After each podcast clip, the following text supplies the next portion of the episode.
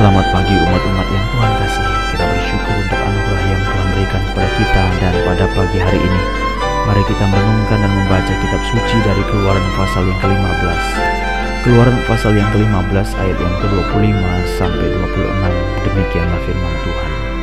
Musa berseru-seru kepada Tuhan, dan Tuhan menunjukkan kepadanya sepotong kayu.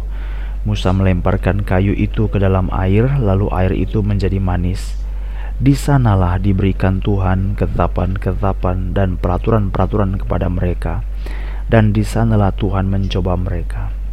Firman-Nya, "Jika kamu sungguh-sungguh mendengarkan suara Tuhan Allahmu dan melakukan apa yang benar di matanya, dan memasang telingamu kepada perintah-perintah-Nya, dan tetap mengikuti segala ketetapan-Nya, maka Aku tidak akan menimpakan kepadamu penyakit manapun yang telah Kutimpakan kepada orang Mesir, sebab Aku Tuhanlah yang menyembuhkan engkau." Sampai di sini pembacaan kitab suci. Umat-umat yang Tuhan kasihi, pada waktu kita membicarakan kitab Keluaran, kita dalam tema-tema apa yang utama dalam kitab ini. Sekarang kita sampai pada tema yang disebut dengan hukum Tuhan. Hukum Tuhan yang terkenal dalam kitab Keluaran itu diistilahkan dengan hukum Taurat atau 10 perintah Allah atau dekalog, ya. Jadi itu ada dua loh batu yang dituliskan tentang 10 hukum perintah Tuhan atau hukum Taurat. Tetapi kalau kita membaca kitab Keluaran, istilah hukum, istilah perintah, istilah peraturan itu termasuk tema yang sangat kuat sekali dalam kitab Keluaran.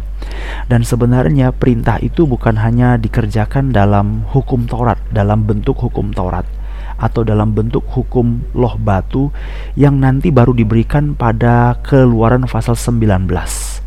Jadi kalau kita baca tadi ayat ini dalam pasal 15, itu peristiwa sebelum Gunung Sinai, pasal yang ke-19, maka Tuhan sebenarnya sudah memberikan ketetapan-ketetapan dan peraturan. Kita baca ulang dalam pasal yang ke-15, Keluaran pasal 15 ayat 25. Ini pada waktu mereka membutuhkan air, maka mereka minta supaya mereka mendapatkan air karena air yang ada itu adalah pahit, tidak bisa diminum. Maka Musa berseru kepada Tuhan, dan Tuhan menunjukkan kepadanya sepotong kayu. Musa melemparkan kayu itu ke dalam air, Keluaran 15 ayat 25, lalu air itu menjadi manis. Di sanalah diberikan Tuhan, di sanalah diberikan Tuhan ketetapan-ketetapan dan peraturan-peraturan kepada mereka, dan di sanalah Tuhan mencoba mereka. Lalu ada kalimat dalam ayat 26, firman-Nya, "Jika kamu sungguh-sungguh mendengarkan suara Tuhan Allahmu dan melakukan apa yang benar di matanya, dan memasang telinga kepada perintah-perintah-Nya, dan tetap mengikuti segala ketetapan-Nya." Jadi kalau kita membaca ini, sudah ada perintah, ketetapan, peraturan yang diberikan Tuhan sebelum mereka sampai di Gunung Sinai. Tetapi memang yang terkenal itu adalah perintah hukum Taurat di Gunung Sinai, ya. Nah, ini merupakan suatu hal yang bisa kita lihat bahwa pada waktu orang Israel itu keluar dari tanah Mesir, mereka masuk tanah perjanjian, tapi masih di padang gurun nih ceritanya. Mereka membutuhkan hukum, peraturan, perintah Tuhan, dan itu menguasai hidup mereka. Jadi kalau kita baca perjalanan hidup ini, maka kita akan dapat temukan bahwa peran firman Allah itu sangat penting, sangat sentral dalam seluruh kehidupan orang percaya. Sama seperti orang Israel, dari keadaan keluarga, dari bapa leluhur, dari jumlah yang tidak mungkin ada, lalu mereka bertambah banyak, lalu menjadi satu bangsa, lalu kemudian mereka diperbudak, lalu mereka dibebaskan dari perbudakan. Itu semua proses sudah dilewati, itu semua pengalaman sudah lewati. Mereka sudah melewati itu semuanya. Tetapi ada satu hal yang tidak bisa tidak harus mereka ingat, harus mereka terima, yaitu firman Tuhan, hukum Tuhan. Tidak mungkin ada satu bangsa yang bisa menjadi satu bangsa tanpa hukum. Tidak mungkin ada orang yang disebut sebagai umat Tuhan tanpa hukum, tanpa perintah Tuhan, tanpa firman Tuhan. Sejak dari semula Tuhan memberikan firman-Nya kepada Adam dan Hawa. Tuhan memberikan firman kepada manusia pertama. Demikian juga kepada setiap bangsa, kepada semua orang, secara khusus kepada umat-umat pilihan Allah, anak-Nya sendiri. Tuhan juga memberikan firman. Nah, itulah sebabnya kalau kita baca dari pasal yang ke-15 ada perintah tentang firman Tuhan.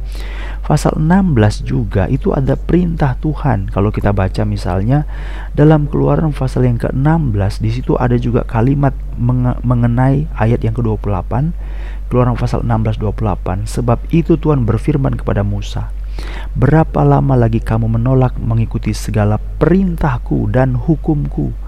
Jadi mulai pasal 15, pasal 16, pasal 17, pasal 18, tema dan nada tentang firman Tuhan itu muncul lagi. Pasal yang ke-17 ayat yang ke-14, setelah mereka berperang melawan bangsa Amalek, tuliskan semuanya itu dalam sebuah kitab sebagai tanda peringatan dan ingatkan ke telinga Yosua. Jadi ini merupakan bagian yang tidak pernah hilang, firman Tuhan, kitab Tuhan, ketetapan Tuhan, peraturan Tuhan. Kalau kita baca dalam Keluaran pasal 18, itu adalah cerita tentang pengangkatan daripada hakim-hakim. Kenapa hakim-hakim ini? Hakim-hakim ini adalah orang-orang yang akan menceritakan keputusan dan ajaran-ajaran Tuhan.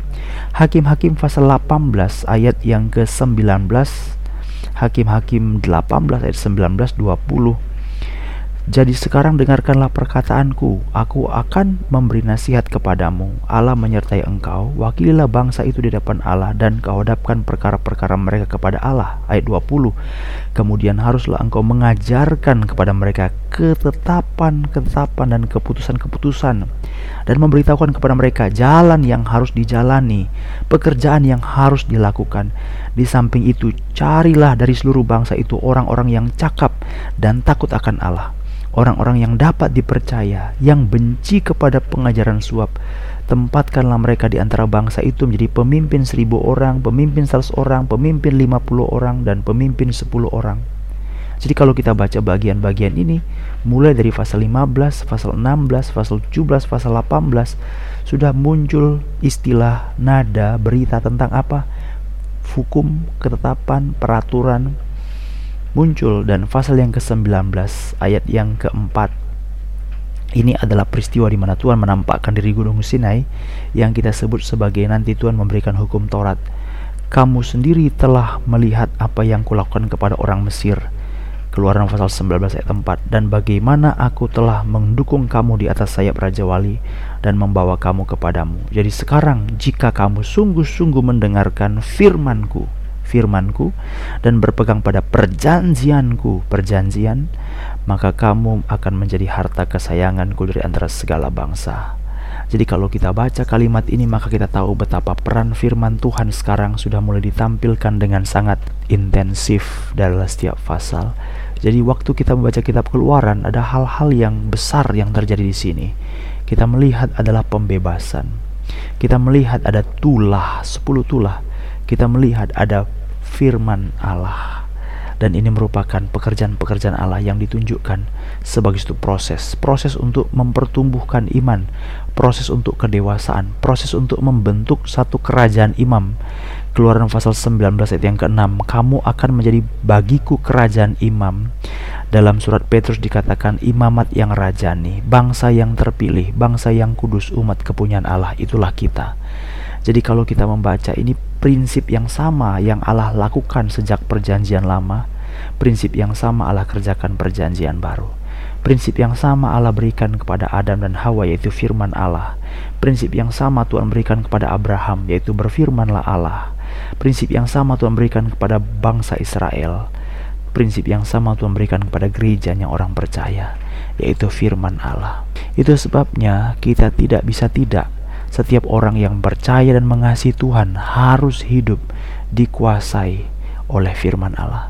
Bahkan penunjukan hakim-hakim, orang-orang yang menjadi pemimpin-pemimpin dalam bangsa Israel, itu bukan karena usianya saja, itu bukan karena kegigihannya, karena dia memiliki harta maka dia menjadi pemimpin terkemuka, tetapi karena dia adalah orang-orang yang telah diajar oleh firman Allah, orang-orang yang telah dibentuk oleh firman Allah.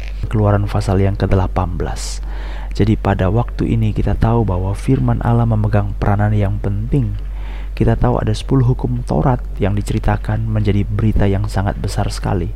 Tapi sebelum Sinai itu tetap sudah ada peraturan dan ketetapan Allah yang akan terus diberitakan nanti sampai pasal yang ke-24 kitab Keluaran. Ada peraturan-peraturan, ada peraturan-peraturan. Saudara yang dikasihi Tuhan, bagian akhir daripada renungan ini, ada satu hal yang coba kita pikirkan, kenapa peraturan ini menjadi yang penting secara khusus bagi orang Israel sendiri.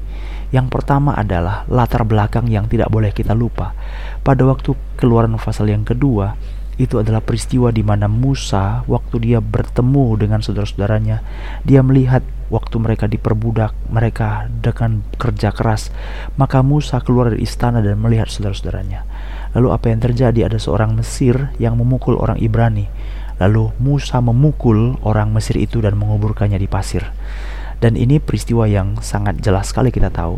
Tetapi keesokan harinya Musa melihat ada antara sesama orang Ibrani, sesama orang Israel yang berkelahi, memukul temannya. Lalu Musa bertanya, kenapa engkau memukul temanmu, memukul kerabatmu, memukul saudaramu? Lalu ada pertanyaan yang tidak bisa dijawab oleh Musa. Apakah engkau ingin memukul aku seperti engkau memukul orang Mesir itu? Juga siapa yang mengangkat engkau menjadi hakim di antara kami? Jadi ini merupakan hal yang penting, karena menjadi satu umat Tuhan tidak boleh main hakim sendiri, tidak boleh mengambil keputusan sendiri. Musa pun tidak bisa jawab, karena memang pada waktu itu Tuhan belum tidak memberikan aturan-aturannya. Firman Allah itu menjadi hilang. Kenapa firman Allah hilang? Karena 430 tahun bangsa ini menjadi budak di tanah Mesir.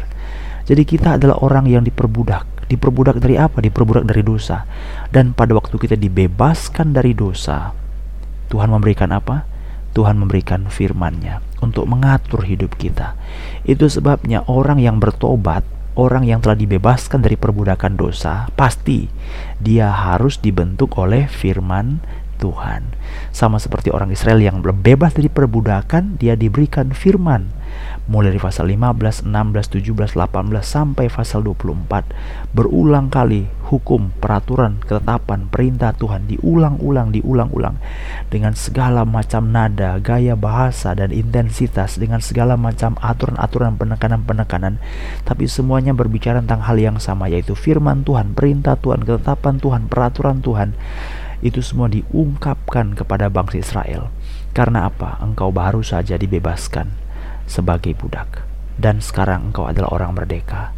Jadi kalau kita adalah orang-orang yang dibebaskan dari perbudakan, adalah saatnya, adalah seharusnya, sepatutnya, dan memang demikian adanya, kita harus dibentuk, diatur oleh firman Tuhan. Marilah kita berdoa.